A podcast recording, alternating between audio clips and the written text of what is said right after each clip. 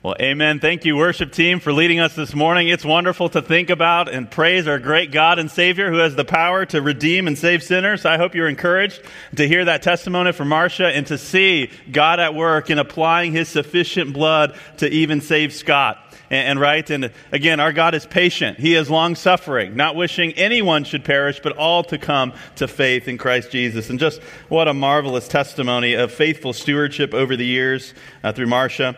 And uh, I just love Stewardship Month for that reason. It's just a reminder to, to especially highlight in our church family just some of the ways that God is continuing at work in His saving power in and through His people.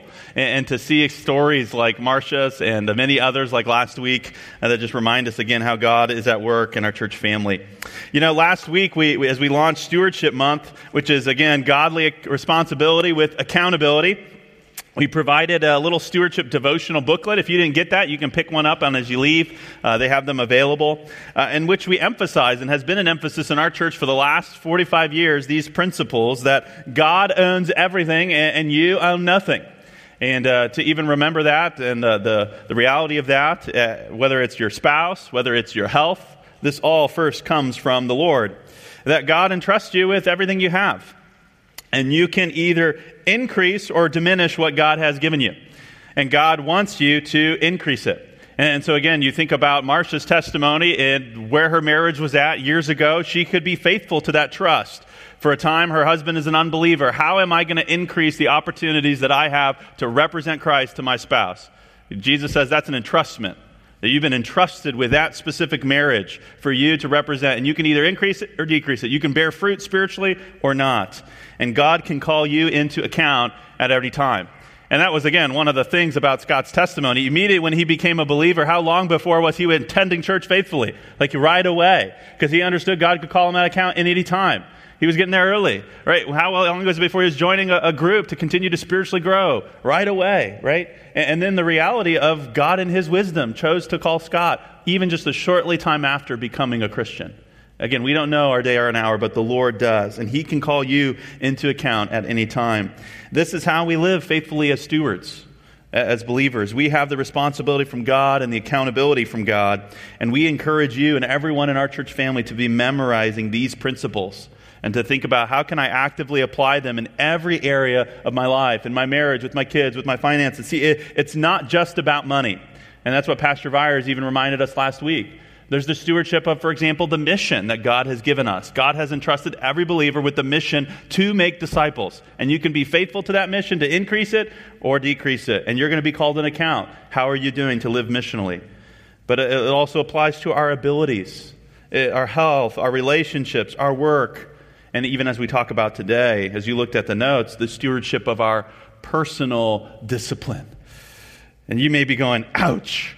Like already, I'm feeling the, the weight of this. I just had the Halloween candy bowl last night, and I'm remembering personal discipline, and Thanksgiving's coming up, and personal discipline. Well, God's Word has a lot to say about personal discipline, and like many of you, this is an area we can all grow in, myself included.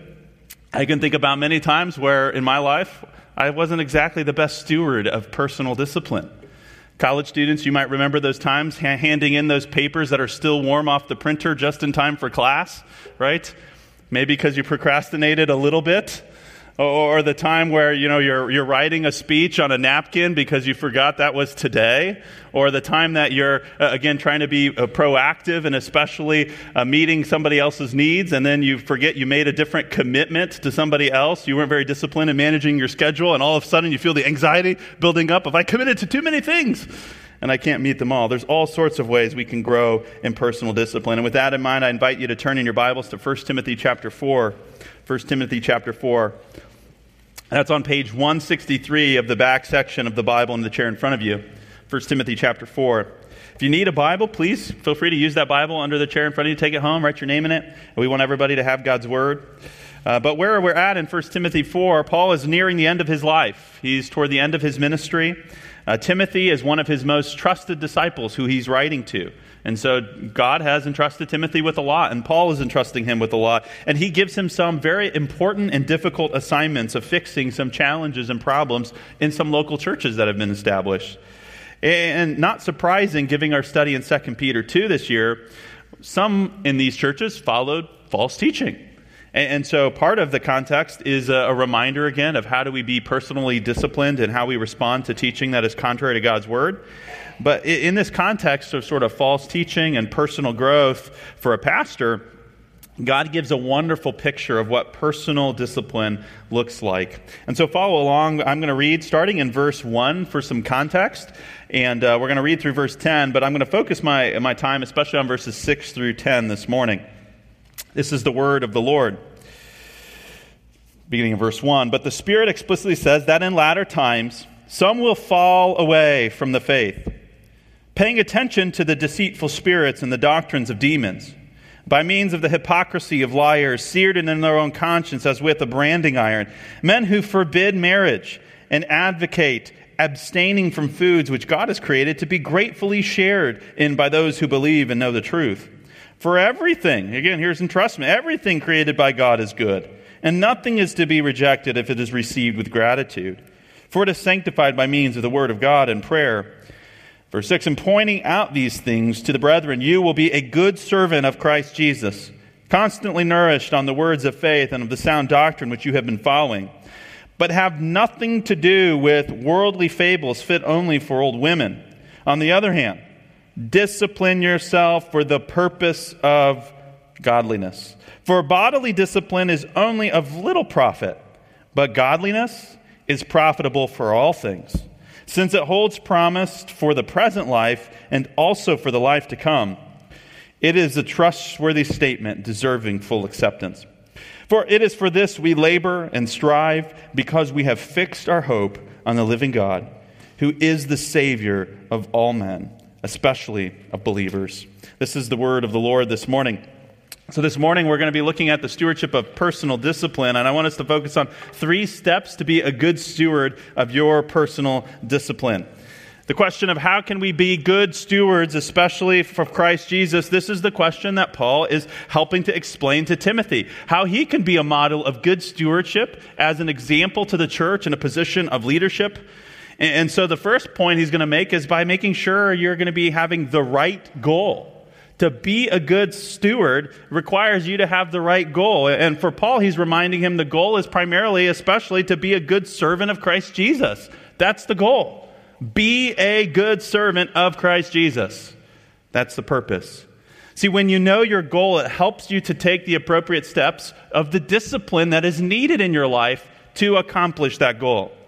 For example, project managers, you constantly keep the goal of an agreed deliverable to the customer in your mind. You're thinking about the product or the service, and you're evaluating every decision, every resource allocation, every personnel toward that goal. Will this accomplish the goal? Right? It guards against scope creep. It ensures good stewardship of resources.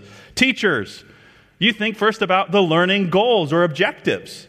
And, then, based on those objectives, those goals, you then plan the day to day, week by week, monthly discipline that's going to be needed for each week to be disciplined to accomplish that goal.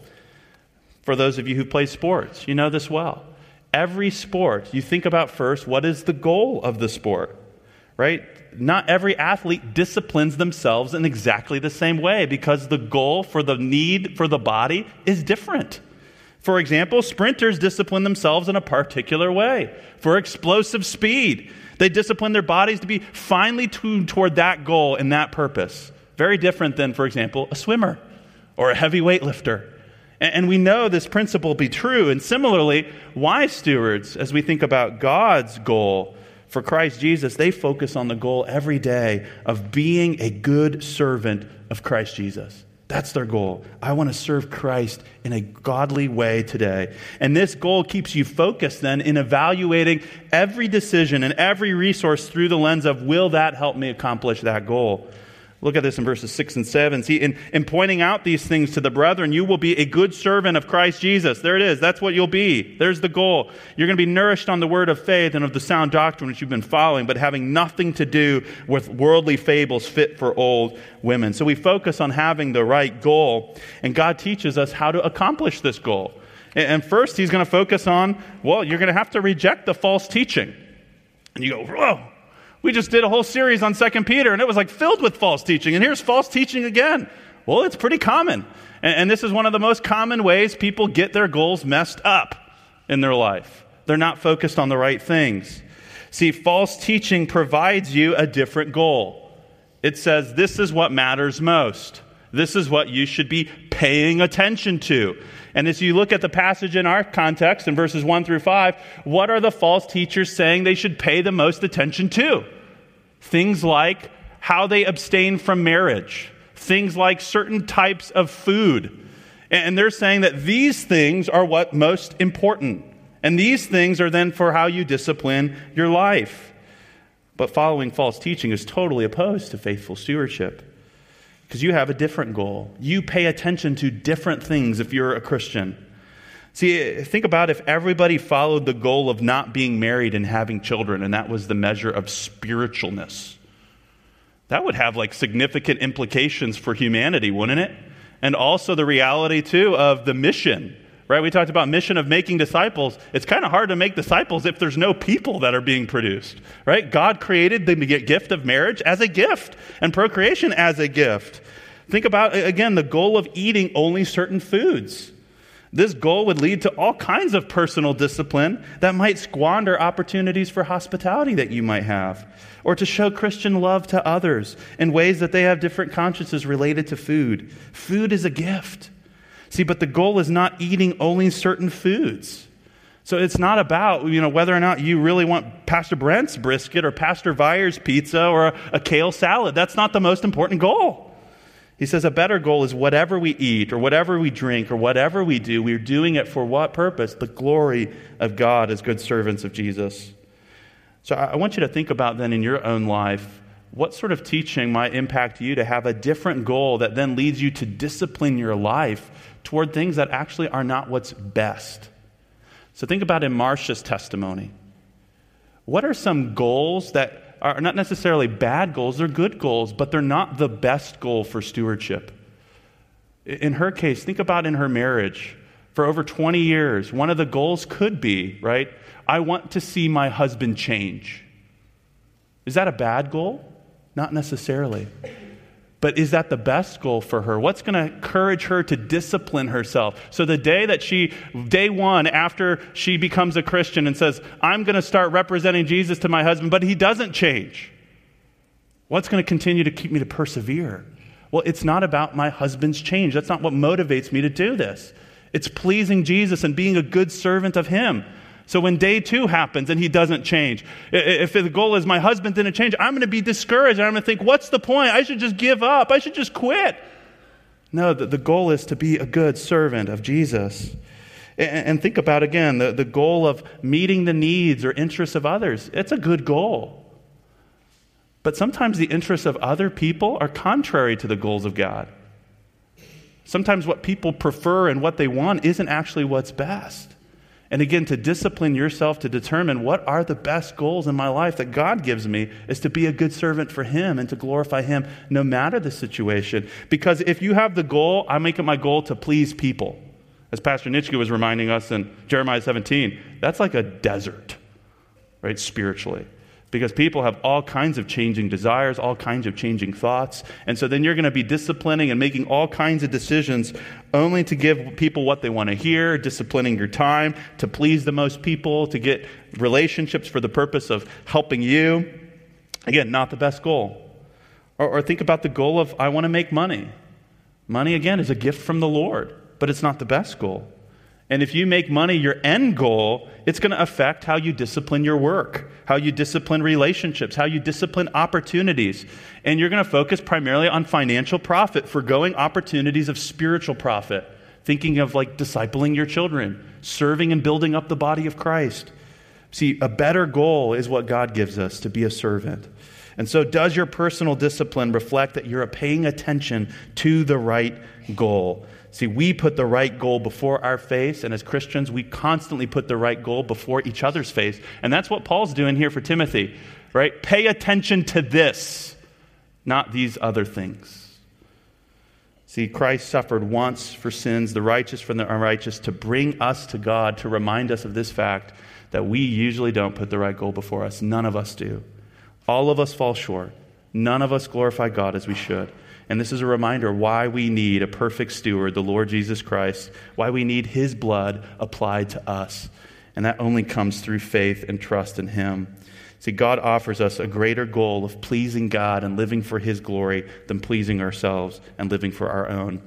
And, and so, if you have the right goal, you're going to reject other goals that are presented to you and all kinds of false teaching.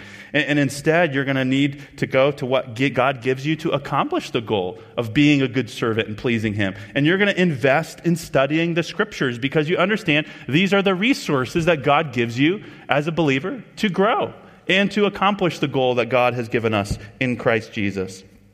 See, when you're practicing spiritual disciplines, you're going to know you're going to need spiritual nourishment. Discipline requires nourishment, it requires resources.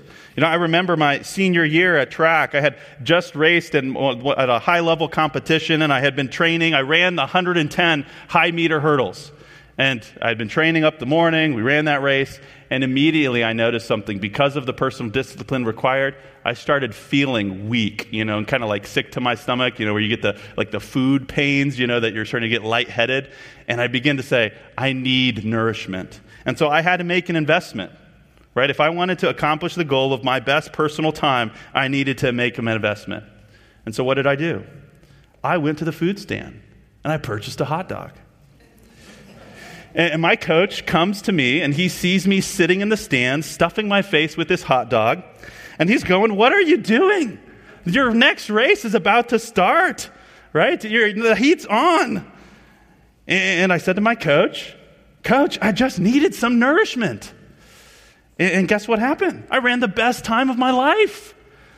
See, see, see Christians who, who want to be good stewards understand they need nourishment when they're disciplining themselves. But spoiler alert, what are the things that God says we need to be nourished by? It's not a hot dog, based on the text. So, all of you who had those Sam's Club lunch appointments, you can cancel them, right? Uh, what, what is he saying? Nourished on words of faith and sound doctrine. See, words of faith, uh, I think, means the meaning of individual passages he's focusing on. So you're, you're focusing on the, the, for example, what does it mean to be a good steward is being a student of the word. So I know, for example, how to be nourished when somebody says, right, what does Genesis 1, 26 to 28 teach me about marriage? Teach me about sexuality? I'm nourished by that but I'm also nourished by what the whole counsel teaches of God's word, the sound doctrine, the, the coordinating several passages for my life as a Christian to live wisely. And, and so think of, uh, uh, again, what the whole Bible teaches on a particular area to address present day concerns or questions. Like, what does the Bible teach about anxiety? How do I honor God and be a good steward and a faithful servant when I'm anxious? See, that requires sound doctrine. See, some personal application for you to grow in personal discipline, to grow spiritually, is thinking especially about the way the Word of God is in your life and how you use it and how you steward it. What application could be I want to take a step to, to join like a, a, faith group. If I'm a member of a church where I get to learn and grow in the Word, to join a Bible study, to be involved in mentoring so I can grow in both the understanding of meanings of individual passages, but also to, to grow and have a better understanding of what all of God's Word teaches. We, we do a faith biblical counseling training conference every year here in person and online. That could be a very helpful step for your personal nourishment to see how God's word can impact in every area of your life to help you grow to become more like Jesus. But there's also other opportunities like Faith Community Institute classes on Wednesday evenings. Pastor Wetterland, for example, is teaching one on the storyline of the whole scriptures right now. Or our, our, deacon Saul Green is teaching one on the book of 1 Samuel, right? Each of these are opportunities to be nourished by the word. Uh, maybe you need to invest in a good study Bible to help you with this as well in your own personal time in the word. There are many examples in our church family who are people who are seeking to do this, seeking to be nourished by the word. I, I got a, several texts this week from a variety of college students were saying, This is what God was teaching me in the word. What were they doing? They were focusing on particular passages in a book of the Bible and were thinking about what was most excellent and then encouraging people with those specific words of truth in their sphere of influence, personal discipline. I was talking with one member of our church who has an unbelieving spouse. And when I talked with them and was just checking in on them, you know, she immediately began to share just what God's whole word was teaching about the importance of prayer in her life. See, what was happening was she was being nourished by the sound doctrine of what all God's word teaches about prayer in the life of the believer. And she was thinking about that. And she was filled with joy, even in the midst of the challenges that she's seeing right now in her marriage. See, see, that's what it looks like. We're nourished, and it helps us with the goal. So when we have the right goal and we pursue the right means, then, and so God wants us then to pursue the correct means when we understand the right goal, and that means is godliness. You know, Oswald Sanders wrote spiritual ends can be only achieved by spiritual men who employ spiritual methods. And that's what Paul is focusing on here. If you want the goal of godliness, there are spiritual means, methods that God says we have to use in order to get that goal that can't be achieved in other ways. See, 1 Timothy reminds us, on the other hand, discipline yourself for the purpose of godliness. For bodily discipline is only of a little profit, but godliness is profitable for all things, since it holds promise for both the present life and also for the life to come. It is a trustworthy statement, deserving full acceptance. So, Paul uses this language of a, a gym workout language to make a point about being a good steward. Paul is not anti body. Our good God made each of our physical bodies, they are a gift from the Lord. At other points in the Bible, right, God's going to tell us our bodies are instrumental. They're to be used in offering, pleasing worship. God commands us to glorify God in our bodies, or the temple in which the Spirit dwells, our bodies. However, God also reminds us, though, that we need to recognize the limited value, especially of bodily discipline. See, he's not saying there's no value, but he is saying physical training through personal discipline of the body is of some value, but is slight in comparison to the value of personal discipline in godliness. Think about especially in sense of the extent, in the extent. So Scott in his testimony was working out in the gym for quite some time. But did working out in the gym help him to become a godly husband that his wife Marcia was hoping to see fruit for years and years and years and years? No. Right? But it led to an opportunity for growing in godliness. So there was some profit for him to be physically training. But there can only do so much in extent. Physical training might help me give you the strength to open the pickle jar, to lift my children up during playtime, to give me more strength to serve others in particular ways with the strength that God supplies.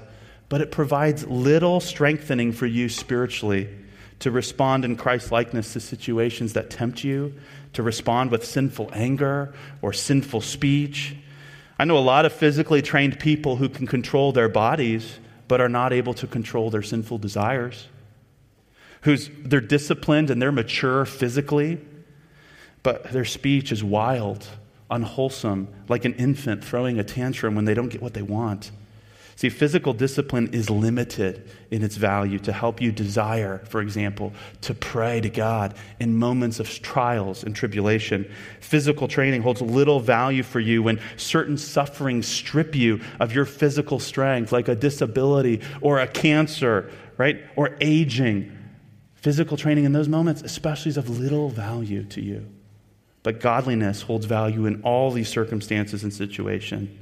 See, bodily exercise is limited in its influence. It cannot renew the desires day by day, the inner man. It's also limited in its duration. It's limited in its duration. Think of our current bodies right now, and our current condition is only for this earthly life. Our bodies are plagued with indwelling sin and the effects of living in a sin cursed in a world of suffering. This body, God's word says, must be clothed imperishably as a new, glorified, resurrected spiritual body that is fit for eternity and a new creation that God is establishing. And so, to serve as good servants of Jesus forever, we need to remember these things about this present body and its condition. Compare that with godliness. Wise stewards are acknowledging the value of godliness in comparison. This summer, when we studied 2 Peter, we saw this attribute. Godliness was needed to be supplied to our saving faith. It's important for us then to reflect on what does godliness mean. He says, Godliness is profitable for all things since it holds promise for the present life and also for the life to come. And, and so, what does a godly person do? They, they live in active awareness of God being with them. They have a desire to respond in a way that is pleasing to God. I find the phrase, if you may have heard of it, coram deo, the Latin phrase, before God or in front of God, is a helpful way, I think, that describes the idea of what a godly person thinks and how they live. The idea is that God is always with us, and we are keenly aware of his presence so that we take actions that honor him. When you heard uh, about Scott's testimony, even in the baptismal, what was changing about his worldview? As he faced the challenges and the health challenges that were coming up, he said, it says, Jesus was with me. Did you hear that in his testimony? I mean, again, he's thinking about being in the presence of the Lord always, and that the Lord is always watching, and he's making it his goal to please him in everything. But it has profit for the present circumstances, for this life now, godliness has profit. So, thinking about godliness as a single person, it will help me be a good servant of Christ with my time, with my relationships, to bear spiritual fruit in my life and in the lives of others. Pursuing this gold holds promise. It's profitable for all things for me right now. But think if you value more disciplining yourself physically to be attractive or to be desired by somebody else. Right? Not necessarily in itself a bad goal, but it's not the best goal. See, but disciplining yourself just to be physically attractive to somebody is not going to be as helpful for you to be a godly spouse to that person that you hope to be with. What helps you with that? Godliness. What helps you to be a godly parent? Godliness. And, and to think about some of those in our church family that I'm so encouraged by to see singles who are disciplining themselves toward godliness, valuing what God values the most, and seeing the fruit that that brings to the lives of others around them. Those, for example, serving in all kinds of ways. Our college students in children's ministries, they're disciplining themselves toward godliness. That's what they value most. Godliness will also help you as a parent to have the wisdom to respond in, in Christ likeness to your children. It holds profit for that present life, not only because you know what to say and how to parent your children on what is right and best, but you yourself are going to be an example to your kids of godliness that they're going to see lived out every single day. Think about, uh, again, those in our church family. It's been sweet to see so many in our, who are young families teaching and modeling for their kids godliness in their life. And that takes a lot of work. As Marcia said in her testimony, those two kids, it's hard. It's hard because it reveals your own desires, it reveals your own weaknesses, and God is using that to grow you in godliness. And you can have much fruit in the lives of your kids. Godliness will also help you show Christ likeness when you're suffering. When you're caring for those who are suffering in your life as well, think of grandparents, think of parents, think of children, think of friends. See, physical training might be able to help you move your loved one when they are infirmed, but it will not comfort your inner man, your heart, in the face of death. Physical training doesn't do that. See, godliness profits you with wisdom to be able to navigate those deep struggles of life with hope, with confidence in God, confidence in His promises, confidence in His purposes. Godliness profits to strengthen your spirit with courage, to share the gospel, to represent Jesus in times of affliction. Physical training doesn't do that.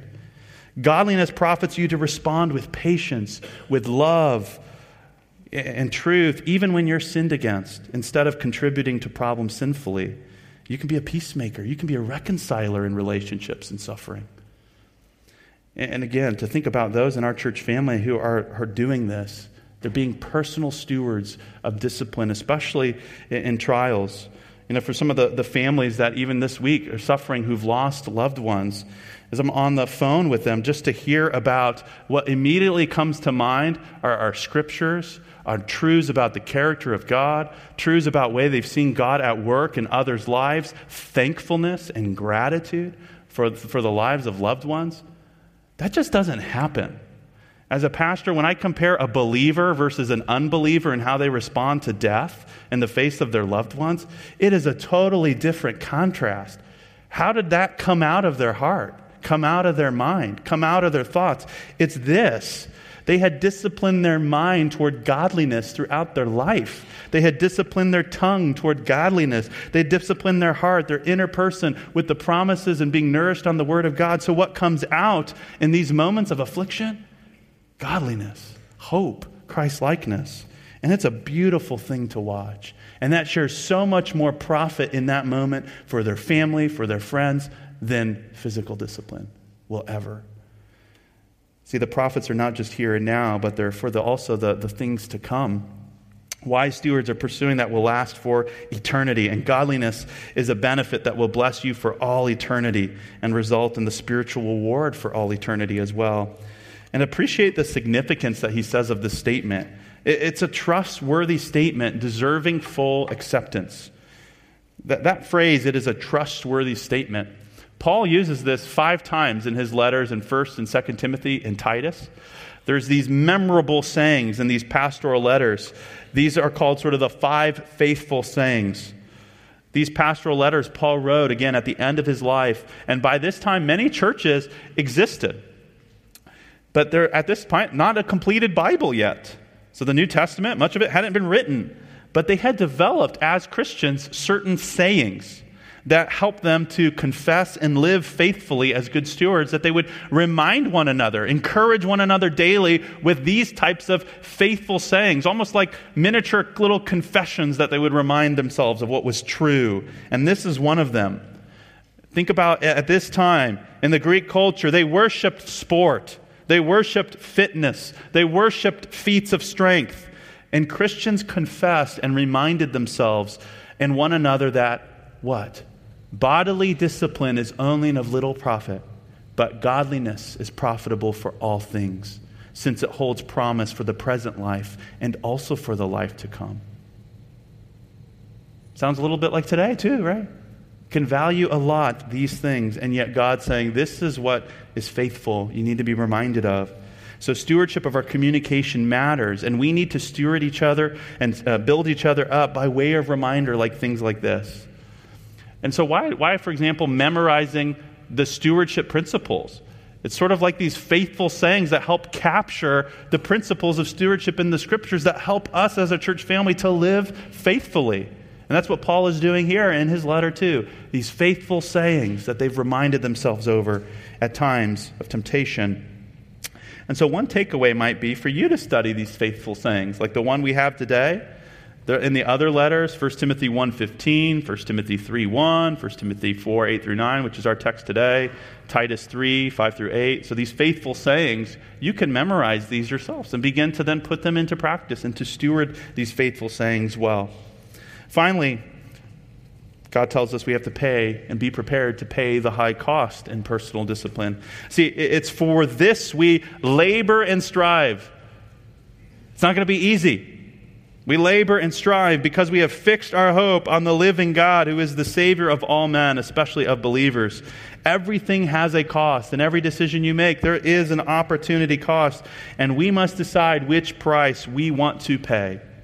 The Lord clearly wants us to pay the cost associated with disciplining ourselves toward godliness. It's worth the, all the labor and all the strife we invest. Why? Because we have our hope fixed on our living God See, ancient Greece was full of fake gods, dead gods, false gods, but God reminds his student, Timothy, their hope should be fixed on the living God. Our active, who's one who's active in our lives today, who's present with us, who is above us and with us. Our hope is fixed on him. Why? Because he is the Savior. He's the one who saves all believers. Verse 10 sounds a little strange. In what sense is God the Savior of all men, especially of believers? There are two basic ways to understand this, but here's one the common element, no matter how you take this phrase.